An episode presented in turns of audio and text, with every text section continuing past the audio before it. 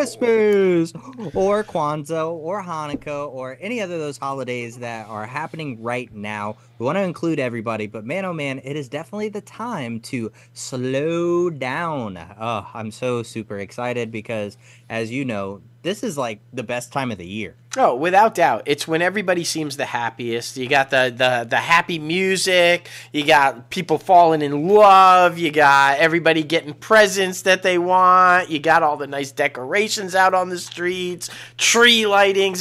It's like almost impossible to be angry during this time of season. It's like if you're in a bad mood, all you got to do is step out onto the street. You'll see somebody happy. And that's going to just kind of change you up a little bit. So, yeah, I love this time of year, man.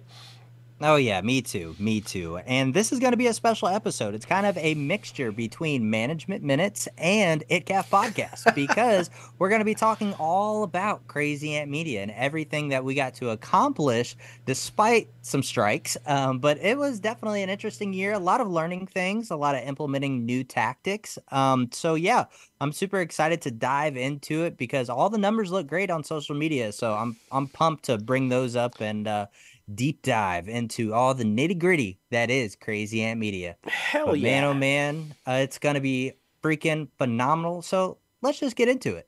Hello, everyone. So you want to start a podcast but have no idea where to start? Well, Crazy Ant Media is here to help you. We want to assist you finding your VFE.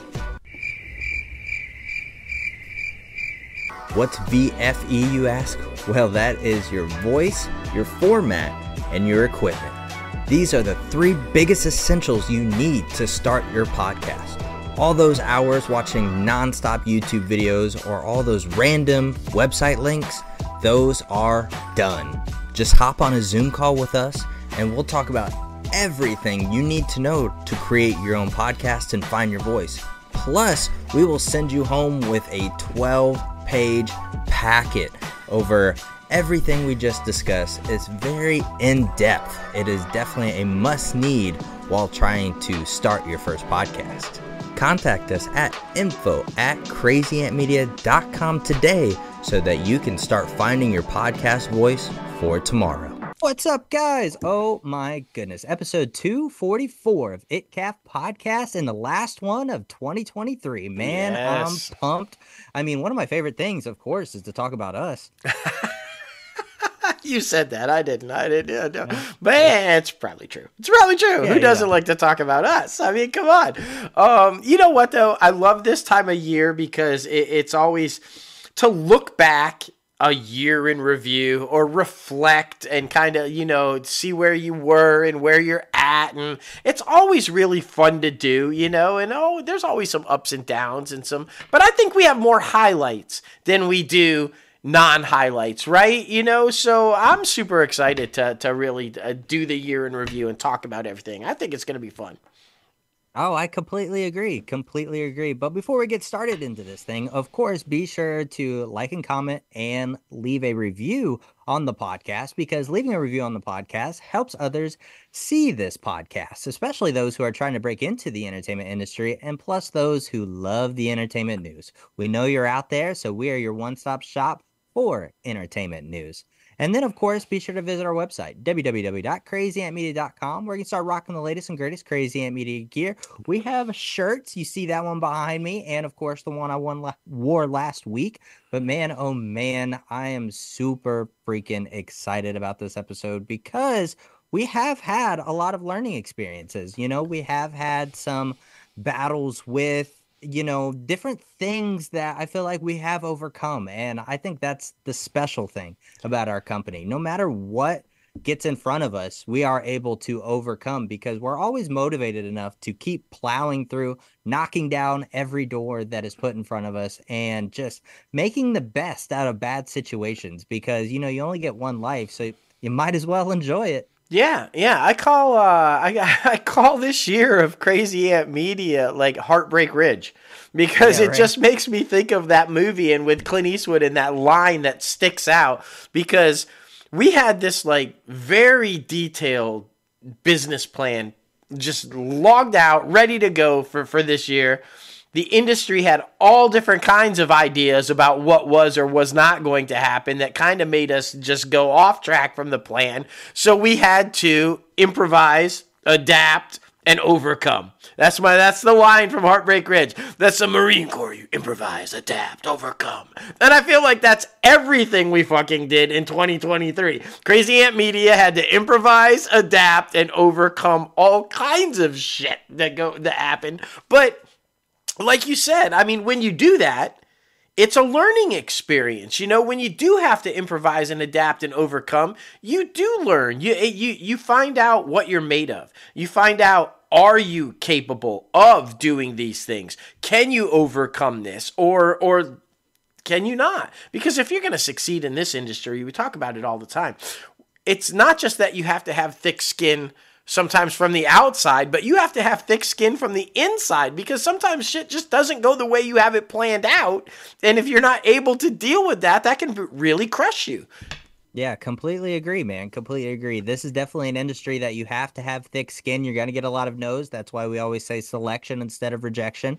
But it's definitely something that you have to bob and weave. Right? Yeah. I mean, if you know what you're worth, go out and get what you're worth. That's right. You know, I mean, quoting other iconic movies, but you know, it's definitely something that I feel like we've learned over the years, because we've been doing this for a while, but we've learned over the years that it definitely takes a tribe, right? And I mean, to be able to bring in people who have the same vision, or to be able to implement what they know or what they have learned along their own journey to bring into Crazy Ant Media has been amazing. So I wanted to start off with everybody who has worked with us at Crazy Ant Media this year. I mean, Mike for YouTube, Nolan for Crazy Ant social media, and of course Emily for ITCAF Podcast social media.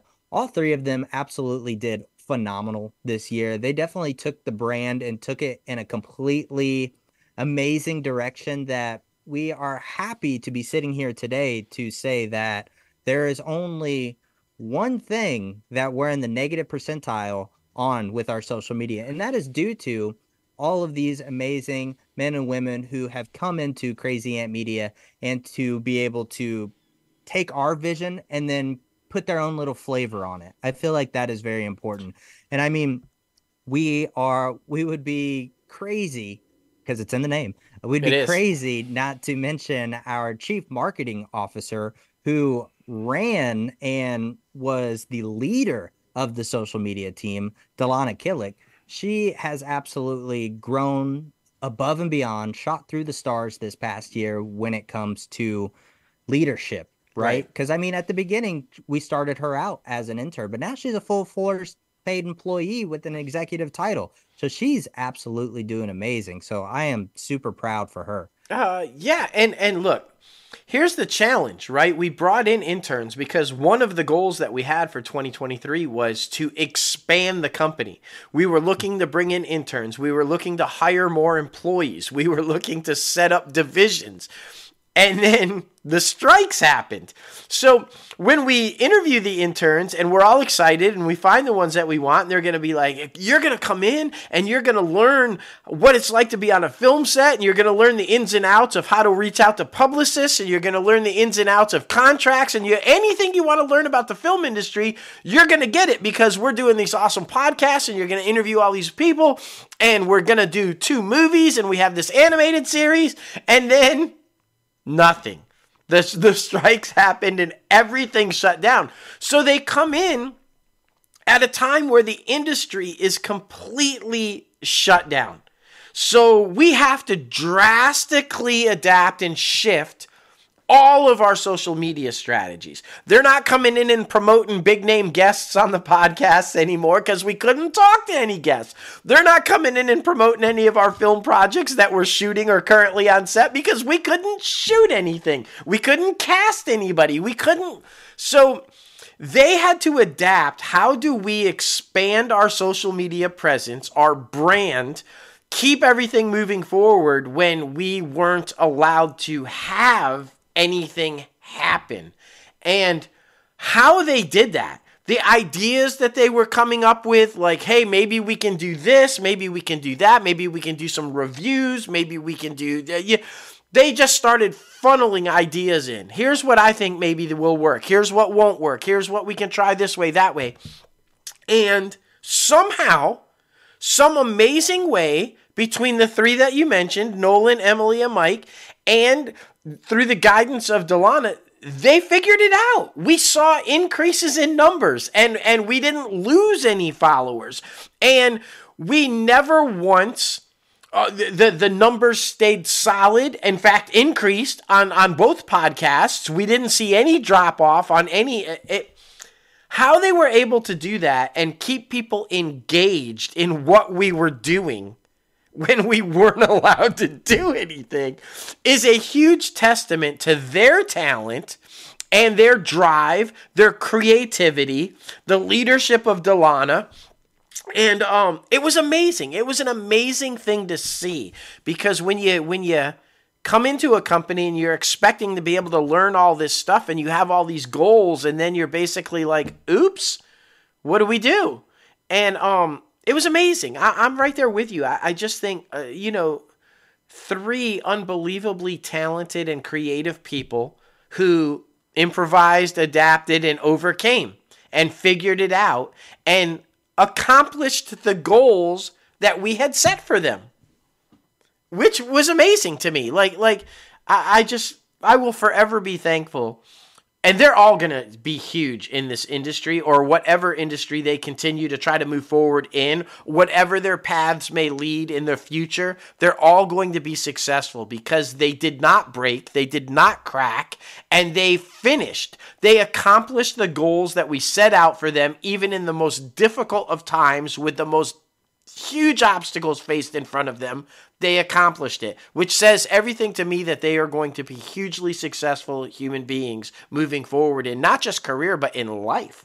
Yeah, I mean, I completely agree. And this was also this crop, because we've had other interns before, but this particular crop of interns, I feel like we're very special, because I finally got a role reversal. Right, from when I was first brought into the company and basically asking questions 24/7 to where now they're asking me questions all the time. So that was an amazing experience to be able to be that person to pass along the guidance and knowledge that I have learned over the years. I thought that was truly something that was...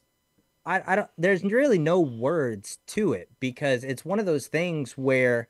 we've talked about it on the mental health podcast, where you always doubt yourself sometimes, and you always are like, am I going to be good enough? Am I going to be able to do the right thing or pass along that knowledge? And I feel like we both did an amazing job, and Delana as well, at just being able to mold them and present new ideas specifically about social media and the entertainment industry, to where they can take that to wherever they go and continue passing all along that knowledge. Because I mean, that's really what Crazy Ant Media is built off of. We talk about it all the time. It's always about lending the helping hand and helping that filmmaker who wants to break into the entertainment industry but doesn't necessarily know how. So I thought that was absolutely amazing. Yeah. And again, on the reverse side of that, we learned from them, because they also had some solid ideas as to how we could overcome what we had to overcome to be able to continue to move forward with our brand when we weren't able to do what we had on the agenda. And I think that says volumes for where we're at individually, because there is no ego. There is no, this is our company, this is how we're going to do, like... When shit happens, you have to be able to look for outside sources, outside inspiration, and go, do you have a better way? What is your thought on how we can overcome this? And as leaders, good leaders take advice. They know that they don't know everything, and they're able to learn if there's better ways to do it, and to take guidance from other people. So... I think that we did a very good job of learning from others about where we could and excel, and where we could change some things up, because we were very set on what we had planned for the agenda for the year, and we had to adapt, and they brought great ideas, and we definitely, I feel, learned as much from them as they learned from us, probably, because you know, there's some strategies that I know for sure that they implemented that we will be continuing to use moving forward, that we have now made them a part of what we do. And so, you know, I think that anytime bad stuff happens, it's all about, well, and I don't want to say bad stuff because we talk about this all the time too. Things happen, and whether they're bad or good is how you react to them. It's what do you do in face of what happened, and that's what determines if it's a bad thing or a good thing. Not you can't just say this happened and it was bad. We turned things that happened this year into positive gains, into positive movement, into learning experiences. So I view this year, even though it didn't go the way we wanted it to in every aspect, a good year, because we had things happen that enabled us to move forward and that we will continue to move forward with. So I don't look at anything that kind of went off the rails this year as a negative. I look at it all as a positive. Completely agree. Well, I mean, let's lead into social media. Let's talk about what they did for the company and how what they implemented and how it saw our numbers increase. So I'm going to break it down for us a little bit by, you know, different social media accounts like Crazy Ant, ITCAF Podcast, EOP, and then, of course, our YouTube subscribers.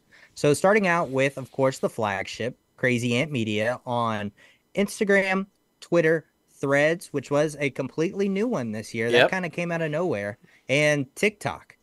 So for Instagram on Crazy Ant Media, we saw our followers increase by 5.37%, which is awesome because Instagram's algorithm has been completely changing rapidly over the past year and a half. They've been trying to figure out, they're trying to compete with TikTok, making it more of a video platform. So to still see that increase is absolutely amazing.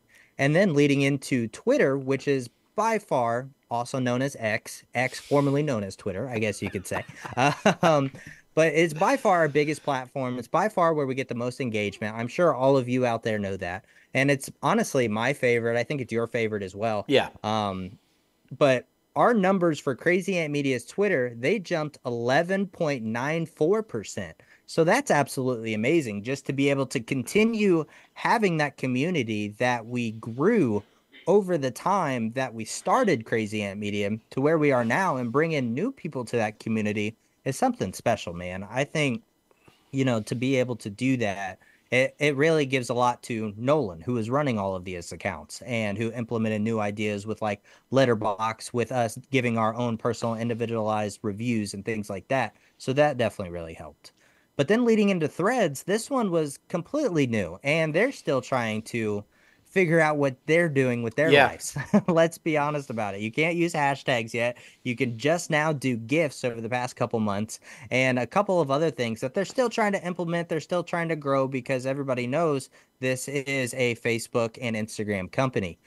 So on Threads, we really didn't have any expectations for this. So, I mean, of course, our numbers grew 100% because starting from zero to wherever we are now, they grew immensely. So there's only one way to go when it starts at zero. Like, you know, exactly. You can't. Yeah. But I am happy to say that we are over 100 followers on Threads. I believe we're at like 123, 124. And that's amazing for a platform that we honestly didn't focus a lot on. You know, we tried to be active because, I mean, we're very honest about this situation. We were behind on the TikTok game, and that I feel like that's why we're still kind of figuring out our groove with that particular platform. But on Threads, we were like, no, we got to get the jump on this. Let's catch the ball. Let's figure out, you know, let's at least have a presence, but not necessarily focus all of our time on it, because we have to see how they grow as a platform as well. Right. So, I mean, to have the numbers we have on there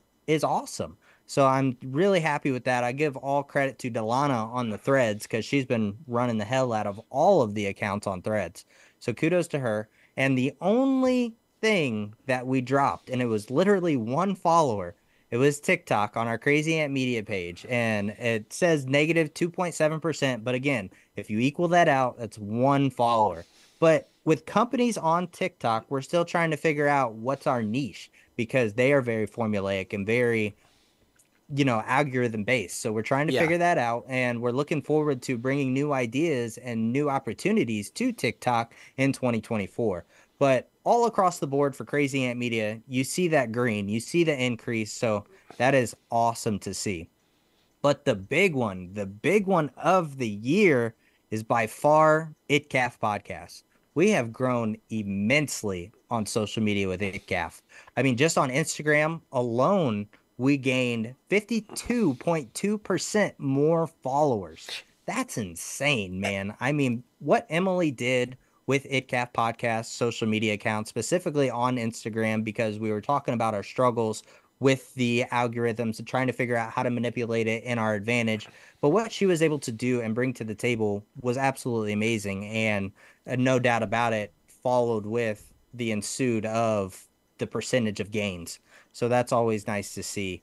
Well, and I have a couple theories on that. Like I really do, because ITCAF, everybody, I think everybody assumes that when you do a show and you interview celebrity guests, the majority of the people tune in to listen and or watch because they want to see the celebrity guests. Now, for 7 months out of this season of our show, we could not interview guests. And yet our numbers increased by 52%. I think because... now, I think this was a brilliant time to show the industry and our listeners, old and new, that if you are looking for a place to go to know what the fuck is happening in the entertainment industry, this is the show you listen to. You listen to ITCAF Podcast, because anything that was happening news-wise with the studios, with the strikes, with the actors, whatever... we were your go-to source, and I think we saw a massive increase in our listeners, and this is all credit to Emily for how she presented it. If you needed to know what was happening with the strike, if you needed to know where the studios were thinking about what was going to happen, what shows were not going to go forward, what movies were being delayed, what was all of the ramification from the money, from the delays, from the... we had it. We had it covered, and I think that's a huge reason why we saw that massive increase, because people found a place that they could go to figure out what the fuck was actually happening.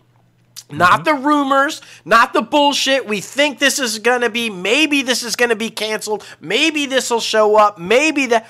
We had facts. We told you exactly what was happening every step of the way and how it affected. And again, I think that just proves our listeners don't only tune in, new and old, to who we're going to interview. They tune in to find out what's going on, because they know we know. And I take great pride in that. And I, like you said, huge kudos to Emily for figuring out how to present that on our social media platform. She did a brilliant job of luring people in, because not only did we maintain our audience, we gained audience, meaning she figured out how to successfully go, hey, you want to know what the fuck's going on? Come on and listen. And she did that brilliantly. And I just, those numbers, I love those numbers, because you and I, we take great pride in the fact that we know what we're talking about. In fact, we predict what's happening. We know way out. We go back and listen to any of our old shows, and you will see that we predict things that have indeed happened. And we take great pride in knowing the industry that well. And so to see that, I could not be more pleased at those numbers and how people stayed with us and came to us during the strikes. It was brilliant. I just loved it. Completely agree, man. Completely agree. And I mean, of course, it leads into the same thing with Threads that it was with ITCAF, that it was with Crazy Ant. The increase is phenomenal on that one. So that's awesome to have a presence on there. And then for ITCAF Podcast on TikTok, we gained 21.27% more followers on that one. And I just feel like, that's all credit to Mike and Delana, being able to cut our sound bites and be able to put out funny stuff, put out information stuff, and to be able to figure out the algorithm with that, because they also started to figure out, and this is a new thing that's still going on right now, the closed captioning videos are more popular than videos that don't have closed captions, which is interesting. I mean, it's the small things that you don't even really think about until you bring people in here to actually like sit down and review other people's podcasts and review what's working, what's not on ours and theirs, and to be able to figure that all out. So, and you said it really well right there, too. They balanced really well. They're like, let's make some funny shit. Let's make some serious shit, right? Because two things that do really well on TikTok that they, both Delana and Mike, have brought to our attention and that we have kind of figured out as well, comedy and fucking rants. Yeah. And I feel like during the strike, we made fun of a lot of shit, and we got angry at a lot of shit. And they balanced that on TikTok really well, and we saw those numbers go up because people wanted to hear us get angry, and they wanted to hear us make fun of shit. It was a really good job. I'm glad that you said that, because they did do a really good job of finding that balance. It wasn't all rants. It wasn't all poking fun. It was a nice little, here's what we're going to do. Today we're fucking angry. Today we're laughing our asses off. And it was really good. I loved it. They did a phenomenal job, man. Oh, man. Completely agree. Completely agree. And, of course, leading into our new podcast that we started this year, social media, we're talking about Everything's Okay. And we really didn't know what to expect because, you know, we're so entertainment-based. We're so into the actors, the directors, the writers, the editors, producers, all of that aspect. But then we bring in this completely different realm of entertainment, right, that we weren't necessarily at the beginning really comfortable with. I remember both of us had very high anxiety levels just about to do the first episode. Yeah. Really the first couple, let's be honest about it. But EOP did amazing this year. Of course, starting from nothing to where we are now, Instagram for Everything's OKP grew 157.1%. And Twitter grew 171.4%. Threads, of course, grew that 100%, and then TikTok grew that 100%. No matter what those numbers are, we started from zero and to where we are now, so they grew immensely. So we're happy that we are gaining an audience there. Year one is always the hardest, and it's always the hardest to stay most consistent because it's not what we're used to, specifically with podcasting when we're so entertainment-based. So it's amazing that we're able to start to find our community with that specific genre of podcasting. And we'll go more deep into it with the guests and the topics and that stuff later on. But I'm just happy that we are starting to find our footing on social media with that as well. So thank you all out there for supporting us with that journey. Yeah, because mental health is so critically important, and we need to take the stigma away from it. So talking about it and getting it out there is so, so important. And this is an example of one of those things where we had to pivot. Right? And I just want to send, and like you said, we're going to talk about it a little bit later, but I do want to acknowledge and send a huge shout out to all of our celebrity friends. Because they helped with that drastic pivot. It's like, how can we build this new podcast? How can we get exposure for this new podcast? Obviously, named talent helps bring in viewers. But during this time where they were not allowed to promote projects, when they were not allowed to talk about anything that they had been working on or even old stuff, we had so many of our friends have the courage to come on our new podcast and talk about life, talk about mental health, talk about things that they were struggling with or going through, or and for them to be able to open up the way that they did and just to come on and help us launch this podcast in a very difficult time. They were on strike. They didn't know the future. They didn't know what was going to happen. They didn't know if they were going to be working again ever. Were they going to be able to pay rent? Were they going to lose their houses? And for them to take the time during that turmoil to come on and talk to us and do what they did and open up, and it just, forever grateful for each and every one of them to be able to do that during a time of such strife in their own lives. And that was amazing. That was amazing. And hopefully helped them. It was a very stressful time for them. So to be able to come on and just talk about life and like, hey, I'm fucked up right now. You know, I got to talk. Hopefully that was we joke about it all the time that it's like, you know, free therapy. It's our own free therapy session. And hopefully it was for them too, to be able to come on and share life and just talk about it during that time. Cause I think it was so necessary and needed, you know, and who knew that we were going to launch a mental health podcast at a time where fucking everything would go haywire and mental health was going to be so massively important during the time that we launch it. So it was just, it's one of, again, those things that where you can take it either really bad or you can look at it as a really positive. Mental health is tough right now. We've got a ton of stuff going on in our industry and people are struggling. Let's talk about it. And we spun it to a positive and just... It's always, I love that. I love when we can just take it and make it a positive and just, yeah.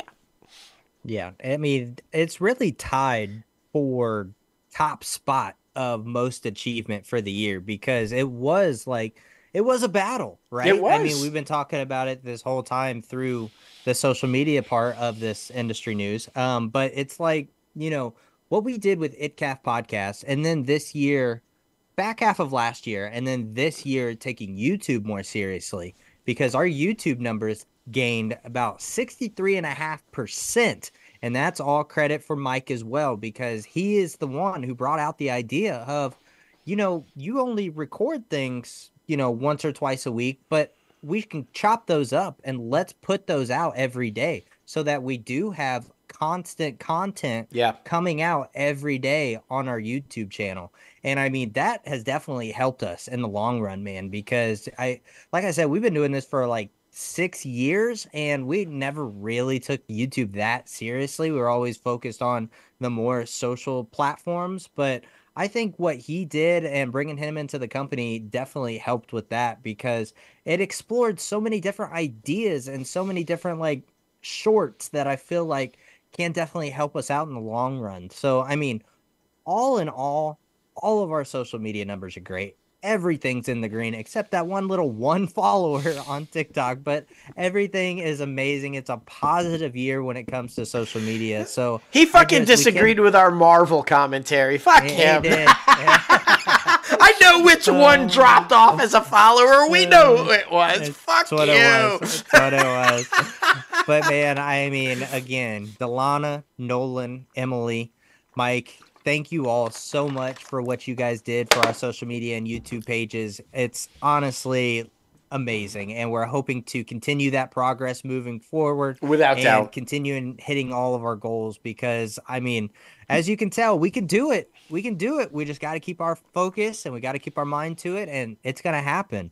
But, I mean, we talked about it a little bit earlier and everything's okay. It was, I think, specifically with this year, with everything going on, that was our biggest thing, right? That was our biggest thing, in my opinion, that came out this year that was completely different than anything we've ever done before. And get this, guys, this is different from even ITCAF. 18 episodes with 22 guests. We did an amazing balancing job. Yeah. That was something that we were not used to because max we would have 2 people on ITCAF at once, but on this show we had max 4 people. That is insane, and I give you all the credit for that because you started that one, and that was fucking insane. I mean, you handled that very well. I mean, you know, it's yeah, and diving into uncomfortable situations with a group of people. It's hard enough to talk about an uncomfortable situation one-on-one, but then we're going to have a group of people. It was, you know, I appreciate that you said that, but I throw all that credit back out to the guests because they did a phenomenal job of making those uncomfortable situations comfortable and being able to talk about those things and those topics and I like that. I like that we had multiple guests, right? Because I feel like you do have so many differing opinions and different like these are people that are all associated with one thing and yet had differing opinions on that one thing. And That is how you engage. That is how you inform. That is how you erase that stigma. We are from this background and this background and this background and this background, but we have all dealt with this problem, and we have all dealt with it differently, and we are all here together.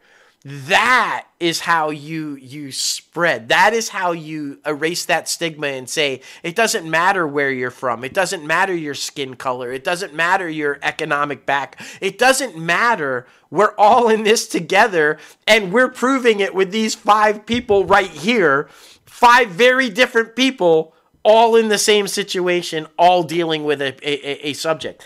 And I'm looking forward to, in the new year, continuing to have those broad conversations with groups of people, because I think it just goes a long way with breaking the stigma, because I feel like, you know, there's everybody who thinks it's only me. Nobody else must be going through this, or somebody who has money couldn't possibly understand what it's like to go through this, or somebody who's poor couldn't understand what it's like to go through it. And we threw all that out the window and said, we're going to talk to everybody from everywhere of everything, and we're going to talk about, and I loved it, bro. I loved it. Yeah, and I mean, like you said, big kudos to our guests, because some were not even celebrities, some were not filmmakers, some were actually family. We had 2 episodes of family sessions that my mother and your brother, I'm so, like, I commend them so highly, because this is not their life. They don't talk about this, like, openly like we do. They don't have a chance like we do for the podcast to let all of that go, or to talk about it publicly for millions of people to listen to. So I mean, huge kudos to both of them. Like, that was such an amazing experience, and like, to be able to, because now it's interesting, because, you know, there's so many topics that you can talk about with mental health, but now with it being a new year, we can go back and revisit those old topics with new people. Yes. So I think that's an interesting thing as well, that we get to balance and try to figure out, like, different formulaic ways to promote this podcast and have these episodes about these subject matters and all of these different things. So, I mean, yeah, Everything's Okay, man. I mean, I think that was personally for me, just because I hate talking about things, and I know you do too, but like, it was a monumental thing to where, like, I'm more open about it, to talking about mental health in real life, about my trauma in real life, because of this podcast and because of doing the podcast. So that's my golden arch right there. That's my golden ticket. So I appreciate you being open for that podcast and being able to bring that to our audiences that we built with ITCAF and Crazy Ant, and to be able to find a new community with the mental health people who are going through something, or know someone who's going through something. So, well, I mean, it's been an amazing experience. I'm glad that you came to me with the idea, and I was hesitant. I'll be honest with all of our listeners out there right now. I was hesitant at first, because I'm terrified to talk about things like that. And I was like, how is this going to go over? Is this going to be you talking? Because I don't talk about shit like that. I just don't. I don't open up. For me being the mouth, and I talk and talk and talk and talk, and I get it. When it comes to my personal shit, I'm like, and so I was like, is this a good idea? I don't know if this is a good idea, but I'm so glad we did it. I'm so glad that it got out there, because as you guys know, I've been on this journey over the last several years, and the amount of healing that I was able to do through this podcast, talking about things that I had never talked about. The one example that like just starkly hits me, like, every time that I think about it, is I was married for a long time, you guys, like a long time. And I had my ex-wife say, I didn't even know that. I've never heard you say that. You never told me that. When you are married to somebody for a very long time, decade, like, you know, kind of, the idea that I would never bring something so personal up to someone that I had so much love for and shared everything with, including a child, the idea that when she starkly said that to me, I never knew that, you never said that to me. That was the realization for me with EOP, that, wow, this is what we're doing right now. This is, I opened up in a way I had never opened up before, ever. And when you hear somebody say that, that's when I knew we were doing the right thing. That's when I knew this was going to be something that's going to work, because now we can get that out there. Now we, and if we can help other people do that, which I think we did this whole first season, I think we had helped a lot of people. The comments that we got and the emails that we got and all the kind of stuff of, I didn't think anybody else out there was going through this. Or the way you said that made me think. I had people find siblings they didn't know they had after listening to. They were like, wait a minute, what? Kind of a, I don't know. It's just, I'm so glad you even thought of it and came. And I'm glad that we were both brave enough to go, okay, let's give it a shot. You know, let's see where it goes. And it was amazing. It was amazing, and I cannot wait until next year and next season, season 2, because like you said, we can readdress some stuff, and the list of stuff that I want to talk about this coming season, and we're going to get crazy deep, y'all. Suicide amongst children, like just so many topics that we are going to dive into, but man, what an incredible accomplishment this year. What an incredible accomplishment. It was amazing. It was amazing. Yeah, it really was, man. It really was. And I mean, the podcast space has been something that we've been comfortable with for so long, right? We've been doing ITCAF for 6 years, and being able to learn more, specifically for me, and I talk about it all in the show, being able to come out of my shell more to where I can have conversations with anybody now. I don't give a fuck. But like, I wasn't able to do that before ITCAF, and to be able to bring this part of me out is such an amazing thing too. And specifically during the strikes when there's so much going on. So this is amazing, and I'm sure you'll enjoy this number. We had 45 episodes this past year, with 24 of them having guests. So that is kind of crazy, more than half, which is awesome because, like I said, with half of the year being shut down, not allowed to talk to people about entertainment subject matter, that was an amazing thing. And I also am really happy with it this year too, because we did a lot of behind the scene people, a lot of directors, a lot of writers. You know, I feel like because that's what we are. We're directors, we're writers, we're editors, we're cinematographers. Like, so to be able, I think those are some of our best interviews this past year. Some of our most listened to. Yeah. We were just able to connect with them so much. And like, it was, I feel like, you know, it wasn't our standard how we have a conversation with an actor. Even though we can sympathize with them because we have been fellow actors as well, but this type of stuff behind the scenes, the nitty gritty, that's what we love. That's what we enjoy. That's what we get up every single day to do. So, and those people can feel our enthusiasm. Yeah. I love, one of my favorite parts of this show is when people, no matter if they're actors, directors, writers, whatever, or what have you, they come on the show, they're kind of closed off, they're a little, you know, like, don't really know what to expect, but then by the end of it, they're just like free, open, like laughing, cutting up with us. That is my favorite thing, man, because to be able to do that and talk about a subject matter that we love, we know they love, it's something so special. Yeah, and to be able to put someone at ease. Right? The amount of times that we've had people tell us, you make it easy to open up. I feel comfortable. Or they refer to it as a safe space.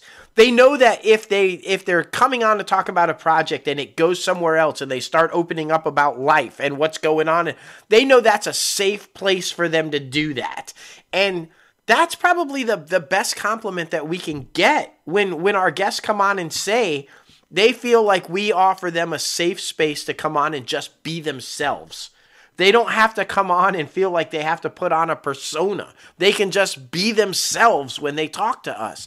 And I love that. I love, because we're just ourselves, you know, and so for them to come on, because you guys know, I mean, when people go on talk shows or they go on podcasts or whatever, there's a list of questions that they're prepared to answer and they talk about and they pitch and they do their like if they were talking to the studio boss, right? And So for them to come on and just feel like, I can do this from my living room, I'm going to kick back on my couch, and we're going to talk about my kids, and we're going to talk about the project, but I also want to talk about, like, have you tried this food? I love cooking and baking, and, like, when they feel like they can come on and just be themselves and have a great time, that's all we want to do, is we want to foster that type of an environment, and to be able to do that is one of the greatest accomplishments, I think, that we've done, not just this year, but the whole 6 years we've been doing the show. And I, like you said, I love that. The amount of times that we talk to the directors and or the costume designers or the casting directors, and they were like, you know, you've been there. You've got, remember when on set when this happens or that happens? I love that. I also love that they all watched our film. They all took the time to watch our film. They are sharing our film with their other people.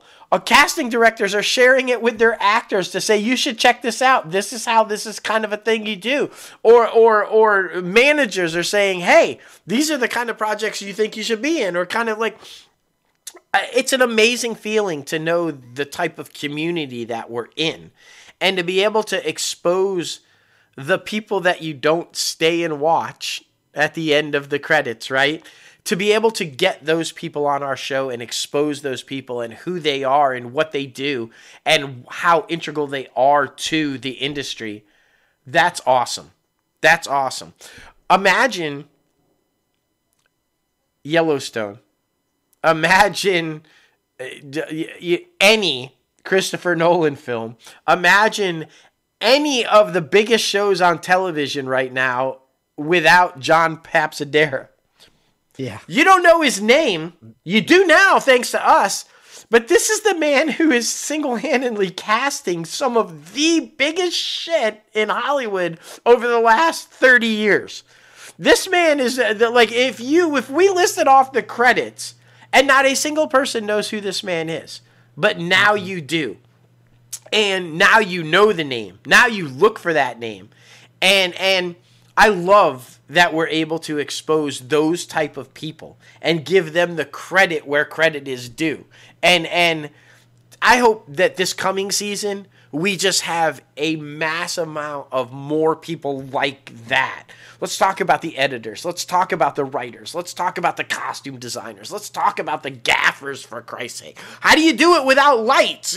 I mean, do you use natural light? Do you light it with, like, artificial? Do you, like, you know, we're giving you all that. And I love that. And so I'm right there with you. It's a blast to talk to people who understand what it takes to make a movie.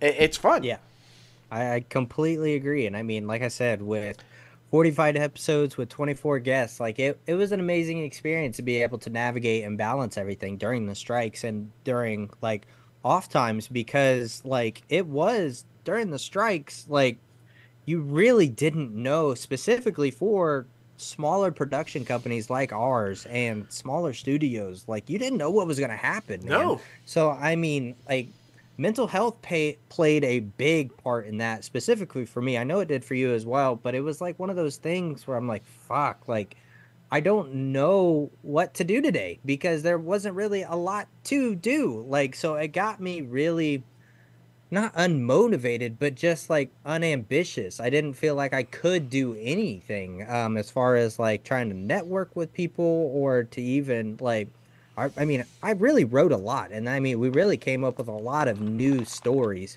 because of the strike. So that is good. That's the good thing. But to implement those stories, to show those other people, to try to pitch our stories, like, we couldn't do any of that. So no. It really did take an effect on my mental health during that 6 months, that 7 months, because I felt like, you know, no matter what you did, it's not going anywhere right now. Yeah. And it was rough, man. It really was. I mean, I totally agree with you. It was like, We came up, we were forced, kind of. It was like during COVID. We were hunkered down and couldn't do anything, so what do? We write.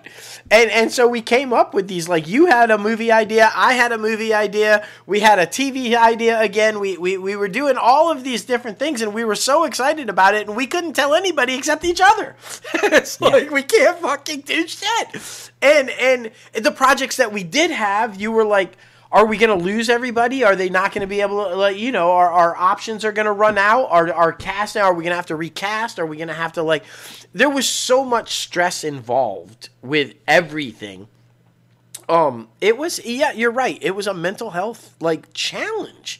And so thankfully we were doing EOP, and we were able to get that weekly therapy session to try to be like, God, this fucking week sucked, but we're going to have an awesome show on EOP this week, and we're going to talk about some stuff. And so thank gosh we were doing that, because, you know, it really did help break the monotony of the mental anguish on the one side of what we do, and then to have that outlet to escape from it and talk about the anguish and talk about the stress and talk about all this stuff. It was, I don't even want to think where we would have been or how we would have adapted or done what we did this year without having EOP as that outlet.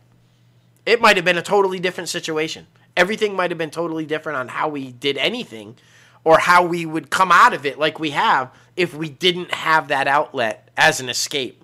So, yeah, because, I mean, let's be completely honest about it. We lost out on a lead for our short film that we were, like, gearing up, ready to go because of the strikes and because of scheduling conflicts. Yeah. And, like, so now in this upcoming new year, we're having to recast that, which isn't a problem. Like, we completely understand it, but that's just the nature of the beast. Right. Like, you have to be able to adapt, bob and weave, be able to figure out what you're going to do next. And so that's why, like, almost as soon as it was over, we fucking scheduled a location scouting trip. And we were like, all right, time to get back to work. Even though it's the end of the year, it does not matter. Let's get back to work. Let's finish this year strong. And I mean, that's what we did. We did a whole location scouting trip in the southern region for Louisiana, New Orleans, Baton Rouge, the Metairie area, like a whole bunch of different places. And let's be honest about it. That was the first time we had a long extended time with our chief marketing officer Delana as well, and I mean the bond that we were able to build with her over this trip, the way that she handled herself with meetings with studio executives, with actors who have their own production company and do their own thing, like, it was an amazing time and memories that are so good that I even, like, I printed out the picture. Yeah. Like, it's so damn good. Like, it was an amazing time to be able to, you know, get back to doing what we do best, right? And I mean, we've been there before. It was years ago under different management, but Celtic Studios, man, they really rolled out the red carpet for us. And I mean, so accommodating, and everybody was so nice, trying to just, you know, figure out what we wanted, what we needed, and I'm super excited about Louisiana for 2024. Let's be honest about it. Oh, without doubt, that trip was critically important. It's basically a setup for 2024, right? We said, let's finish strong, but basically that location scouting trip was a springboard into 2024 of what we're going to be doing in 2024, and that trip could not have worked out more perfectly with locations, with potential new home for the corporate office, with just so many different things. And like you said, I gotta tell you that I was extremely proud on this trip, because you talked about it a little bit earlier about how where you're at, and you were able to guide and teach the new people that we were bringing in when you were talking about the interns, and you know, and then you talked about briefly on the podcast where when we first started, you couldn't carry a conversation. You didn't know how to say things to people or talk to people or have these, like, you know, how do I get out of this or get into this or talk about this or not talk about that, kind of a thing. And when we first went to Celtic Studios several years back, I didn't leave the room. I didn't. I don't want to say I didn't trust. I wasn't ready to put people out there knowing that they were or were not capable of handling the room, if you will. And your growth over this time has been, this was a totally different world. You were handling one conversation, I was handling another conversation. We were in separate rooms, we were discussing different things. At no point ever in any situation did I feel I had to be there. You were capable of doing whatever you needed to do and handling any conversation and answering any question and implementing it in a way. And when you didn't know, you were able to. See, this was the big thing. Early on, you didn't have an answer. Now, when you don't have an answer, you still say something. And it's not, and that is a skill and an art that is necessary in this industry because you don't get second chances. And where you were and where you are is one of those where I can just sit back and go, wow. Because as you guys know, I'm old. You know? And I plan on doing a Clint Eastwood thing, right? I plan on being fucking 90 and looking like garbage, like Walking Dead type shit, and still on a film set somewhere. God willing, that's my plan. But my plan is also at some point to step away and hand this thing over. And I have no worries, concerns, or doubts that when that day happens, it's going to be fine. It is going to be where it needs to be and will continue to grow and continue to thrive and continue to do everything. And that legacy will never be in doubt. Because that will be my legacy, and somebody's going to be in charge of my legacy moving forward, basically. And so this trip cemented that for me. And not only did it cement it for you, it cemented it for me for what you've been able to accomplish. Because as you said, Delana walked in. This was her first foray into it. And she handled herself with the actors. She handled herself with the studio execs. So much so that they were reaching back out to her to ask advice on other things. They felt so comfortable with her.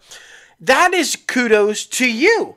Because one of the things that I have learned this year, and where I think I've seen the most growth this year, forced into basically, is stepping back, taking time to relax, to breathe, to not be so, and trusting that somebody else is capable of doing the job. And this year, that is the testament of where we're at. Never have I doubted the decision to bring you in, to hand over the title, and to say you are the guy running stuff. Never have I doubted that decision, ever. But this year cemented the decision in my mind that not only was I right, but you know, it excelled. It's beyond what my expectations were. And that's been a great thing, because now, moving into 2024, it's all about continued growth, continued expansion, the next level. And I feel confident that the right people are in the right spots to accomplish that growth, to accomplish that expansion. And because I'm not gonna lie, I am putting together a massively comprehensive business plan for 2024. It is bold, it is aggressive, it's taking a lot of chance. We are going to be taking risk. We are going to be doing this agenda for 2024. And never have I felt more confident that we will finish 2024 with everything that we set out to do being done. God willing that the industry doesn't fuck us again. But I feel very confident. And I am thankful for this year to see that and to see where you were. And to hear you talk about earlier about how you weren't motivated, how you were questioning about how can I get through this? Am I going to be able to get... And yet still accomplish what you accomplished, and to do it in the manner that you did it, and never drop the ball on motivating the other people under you to do what they did, and to carry the ball when someone else was not capable of carrying the ball. So to be able to do that in the manner that you did it while questioning your own motivation and your own desire through the tough times is even more of an accomplishment and testament to your skill level and where you're at as a leader in this industry and in this company. So, you know, I look at this, like I said, this year as a very positive thing for, it's an amazing, I enjoyed every second of watching your growth this year on top of what I've seen for the first 5 years. This year especially was, your growth was just something to watch. It was something to sit back and go, wow, that's it's amazing. It was an amazing thing to be able to watch and see. And it's incredible. Well, as the one late Kobe Bryant said, the job's not finished. Exactly. So you got to keep going. Exactly. Keep staying motivated. However, I mean, of course, we get into our slumps, but I mean, to be able to pull yourself out, to be able to feel your feelings and to go through what you're going through and then pull yourself out, I feel like is the tape at the finish line, the banner that you can run through. So it's always one of those things. But I mean, there's so many great things productively wise that we were able to accomplish because, like you said, when COVID happened, we started writing. When this happened, we started writing. So to be able to go back, and we did about 2.5 episodes worth of revisions for the Ravens Vision. Yeah. I mean, that was absolutely amazing because I thought the first drafts of everything was great. But now I'm like, shit, this is going to be fucking awesome. I mean, I'm so excited for everybody to see and hear and watch that show when it comes out because it is something special. Like, even when we're writing it, I'm like, man, I would love to watch this. I'm ready for this to be on so I can watch it. Like, that's how fun and passionate and motivated we are about this thing. And to be able to navigate our characters, to figure out like character growth and character development, where they are now to where we want them to be, at least at the end of season 1, is amazing because, we got to figure out what's happening in the entertainment industry, how we want to implement that into our show, but then also figuring out what is a pinpoint in time that is a topic of conversation right now in the industry, but when we're writing, we don't want to put that into the project because that's going to be old news by the time our show hits the air, right? So that's been an interesting development and collaboration to try to figure out what's big enough to where we can implement it and what's small enough to where it's big right now, but it's not going to be big in a month or two. So that's always been very interesting. But man, the progress that we have made for the Ravens Vision this year is honestly fucking awesome. Like, it's incredible. Enough. Yeah. And I wish we could say more about it, but I just know from our excitement, our enthusiasm that it's going to be something special. Well, and with the writing, literally what you just brought up, it goes back to what I said about our ability to predict the industry. We have a sense of what we know is going to happen down the line. That makes it much easier to write about things that might be fictional at the moment, but will be reality by the time you see the show because we know it's coming. And you might watch the show and go, "Holy shit! It's exactly what's happening today." But we wrote that shit a year ago because we knew it was coming. So I love that aspect of it. And prior to the shutdowns, I think one of the greatest things that we saw with this project that fired me up, because as you guys know, the previous projects were somebody else's work. This is our first thing that we have written.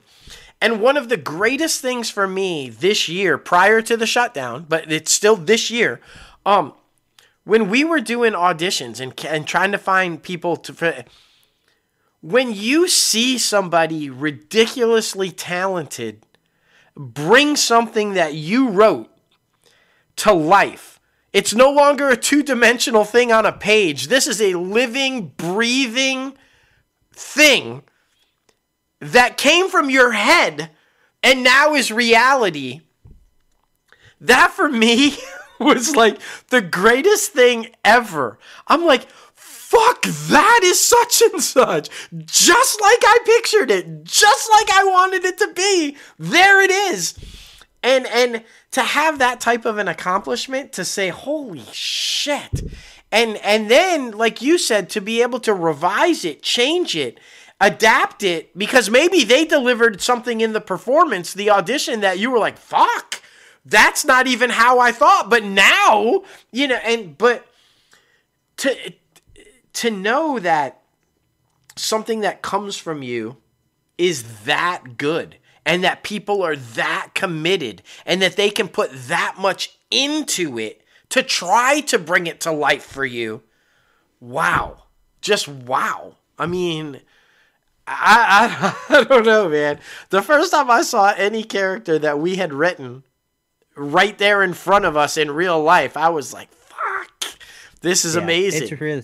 It's really weird, because like we've teased it a little bit, but like it's loosely based on our lives as well. So to be able to see things that are based off of people that we know, or inspirations of people that we know, it's freaking weird, man. Like, it's honestly a crazy thing. But I mean, it's not only that, but like we've been talking about this whole episode, mental health has been a big thing for us, and leading into the short film that we're going to accomplish in this upcoming year as well, The Lesson Plan. I mean, not as drastic, not as like intense as Deadlines. Don't be crazy. It's a comedy, but it's a comedy. But I mean, I think that is something that I think we're going to take sprinkles of for each one of our projects. We're going to have a subject, at least in one aspect or another, in each of our projects about mental health. I think that's going to be our biggest thing, because it's so special for us. And then, I mean, we're also in the works for trying to find an animator and working on our own personal voice to try to figure out what our voices are going to be for our animated project, which has been the most difficult thing, because I've watched so many YouTube videos on how to manipulate your voice, and I still don't know how I want this motherfucker to sound. Yeah, so that's the thing, right? Like so that's going to be interesting. And then, like you said before, you're writing, I'm writing our own individual projects to bring to the company and see these things come to fruition, which is so fun, because this is another stepping out of our comfort zone. Because when we first started writing, we're doing this together, but then now we're working on trying to figure out our own projects on our own, and then still getting ideas from each other. So that's very interesting. But all in all, man, all of these projects that we're working on are special. They are entertaining. They do deal with subject matters that you can relate to. And I think, you know, 2024 is going to be a great one for all of these things. And I think we're going to be able to accomplish a lot with each one of them. So I'm really pumped about it. And learn. Yeah. Because as you guys know, we're a directing duo. We direct together. So...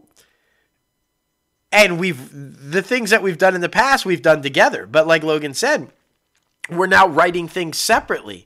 So to write something separately and then have to adapt to direct together is going to be a learning curve. It's going to be like, and so it's continual growth. How do you take something separate and pull it together?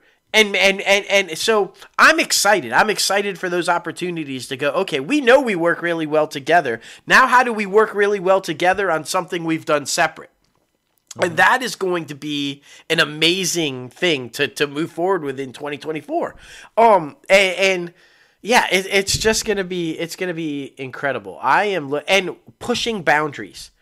Like you said, you know, each of our films is going to have a little something in there, you know, but they're also going to push boundaries. We're not going to shy away from things that people say you shouldn't do. And we're going to be like, why shouldn't we do that? Why shouldn't we make a Christmas movie that highlights this? Or why shouldn't we do a comedy that does this? We're all about reality. What does the real world look like And that's the projects we want to make. Real world shit, like Logan said, that you can relate to. So while it's entertainment, while it's going to be fun, while it's going to be scary, while it's going to be, you know, dramatic, while whatever the genre may be, it's also going to be reality. It's going to be real world that you can go, I can identify with that. Not only am I entertained, but I can connect. And that is what I'm looking forward to most in 2024. Finally putting our projects out there that we know people can connect with, because that's vital for us to be able to do that and have the courage to do it. Because I feel like a lot of people just cater now. We're just going to make it the movie they want us to make because we don't want to offend anybody. Like, fuck that. Art is art, man. Like, exactly. If you're not offending somebody, what the fuck? I mean. Yeah. Well, and I mean, that's why I really liked what Bob Iger said a couple weeks ago, where he, you know, take him or leave him. I know there's a lot of vast opinions about him right now, but he said we need to make projects that aren't politically motivated. He wants to take that aspect out of projects, which I think is good, because you need to make projects for everyone, specifically when you're a family-friendly thing like that. But to be able to identify what's working, what's not working, and to adapt to it. And I think that's what this whole theme of the show has been, just adapting to everything that's been going on and figuring it all out. So I think it's been an amazing experience in 2023, but it wouldn't be an ITCAF podcast episode without a top five segment or just a top five list. So I'm throwing this out to you, and I did not let him know before recording, or he had no time to prepare. What are your, I guess, three? What are your three most favorite movies this year? Mine personally, and they don't have to be new movies. They could be movies that you've seen that are new to you. Because one of those is definitely nowhere near new. So mine are Spider-Man Across Spider-Verse. Amazing. I freaking cried. Napoleon and The Exorcist. Those are my three favorite movies of the year. Which is saying a lot, because there was a lot of good movies that came out this year. But those are my three: Spider-Man Across Spider-Verse, Napoleon, and the original Exorcist. Wow. Wow. Yeah, I know. Well, first and foremost, my absolute favorite film of the year, by far, hands down, nothing's coming close to it, Oppenheimer. It's from start to finish, the single best film I have ever seen. It was phenomenal. Man, I don't know. I've watched a few that you know. Yeah, you kind of threw this one at me. And there's been so many good ones this year. I know. I'm trying to look up to see what all came out. So we did have Killers of the Flower Moon, The Burial on Amazon Prime. You said you watched that one. I did really enjoy The Burial. That's a really good one. Blue Beetle was a really good one. Blue Beetle was good. I don't know if I could put that in the top three for the year. Let's see, because, I mean, Dumb Money, that was a good one. Dumb Money was fantastic, Quantumania, Man, because I mean, there's so you watched Hypnotic with Ben Affleck. Yes, I don't remember Hypnotic was it was interesting to say the least. Hey, I'm gonna throw this out here. So Oppenheimer, and I'm gonna say Desperation Road. It was a phenomenal movie with Nadine Crocker directing. It was exactly what we were just talking about. It was real life. People in some fucked up situations, in some real shit, and how did they deal with it, and what happened, and they didn't hold back about how people react in situations like that. It was a very real, connectable movie. You could connect to characters in that movie. So I'll put Desperation Road there. Oppenheimer and Desperation Road. Yeah. And what else did I watch that I just really kind of like gravitated to this year? That's the question. I'm trying to think like early back, because there were some early ones. I know, that's the thing. Like what came out early 2023? Let's see. Well, these are all old. Because I'm telling you, there's... let's see. There's gotta be something. Gotta be something. And then, of course, IMDb just gives you everything. I mean, you also had Barbie, but I don't know if you would classify that. No. I mean, I enjoyed it. Don't get me wrong. I enjoyed it. Oh, man. Fuck. Did you leave one off? I did. I don't know which one I would replace it with, though. Air. I don't know what. Shit. Yeah, Air. I don't know. No, there it is. Man. There it is. There's my three. Air, Oppenheimer, and Desperation Road. Yeah, I mean, I guess I would replace, if we're talking about movies this year and just completely, I would take off The Exorcist and put Air. So Spider-Man, Air, and Napoleon. But yeah, I mean, that was such a good movie. Air was like, dude, if you grew up in my time that I grew up in, and you didn't like that movie, I call bullshit. Right, that was a love fest to the 80s as well as it was to Michael Jordan and that shoe. Like, it was just full on.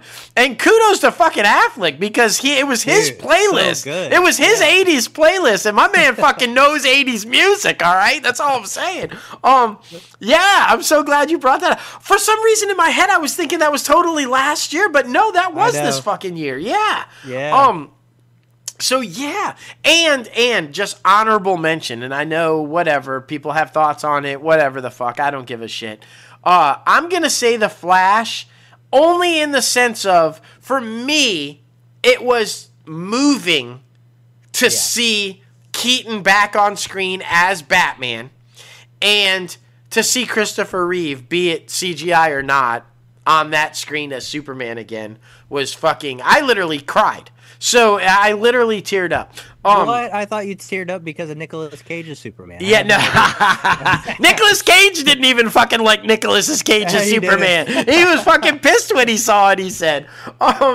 And so, to be fair, I saw a comment. See, this is us. We can't have this show without doing this. But I saw somebody, I think it was Adam Clay, and he said that, you know, he was surprised that Beetlejuice was ranked as high as one of the most anticipated movies coming out, Beetlejuice 2. And he said, clearly the Michael Keaton nostalgia was not as powerful as people thought with The Flash. I call total bullshit. The only reason people fucking saw The Flash was because of Keaton's Batman. Agreed. Like, you can't, as bad as that film did, you can't blame that on people weren't really into Keaton's return. That's fucking bullshit.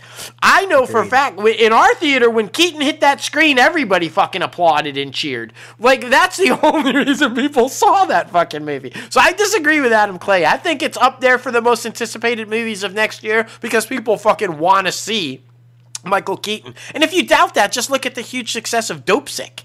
Fucking, he was every fucking where like last year, and clearly this coming year he's got a bunch of shit. So yeah, I'm on the record. Keaton. Fucking Keaton. Like, he's the fucking best, man.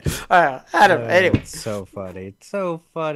But anyway, guys, thank you so much for tuning in to the last episode of the year. Yes. Man, it was a good one, but we're super excited for 2024. We have a lot of things coming and a lot of great new content to put out and give to you guys. Oh, it's going to be amazing. Be sure to follow us anywhere and everywhere on social media. At Crazy Ant Media, at ITCAF Podcast, and at Everything's Okay P for the Mental Health Podcast. And then, of course, you guys know you can follow us both individually on social media. Myself at J Logan Austin, and you're doing a name change, right? To be determined. That is correct. You can follow me if you're listening to this episode right now at Crazy Ant CEO. But it's changing in 2024, guys. I'm gonna have a new handle, so look for that. I don't know if I'm going to go more professional or just more away from, like, you know, the technical term type thing with CEO or what. I don't know, but it's going to be out there. It's going to be something crazy. It's going to be something fun, and you'll be able to find me. Don't worry. There it is. You know what, though? You know, the one thing, as all the changes coming, all the expansion, all the growth, all the new content, all the cool things, one thing inevitably will never change, even in 2024, and that is our love for... the one, the only, Oprah!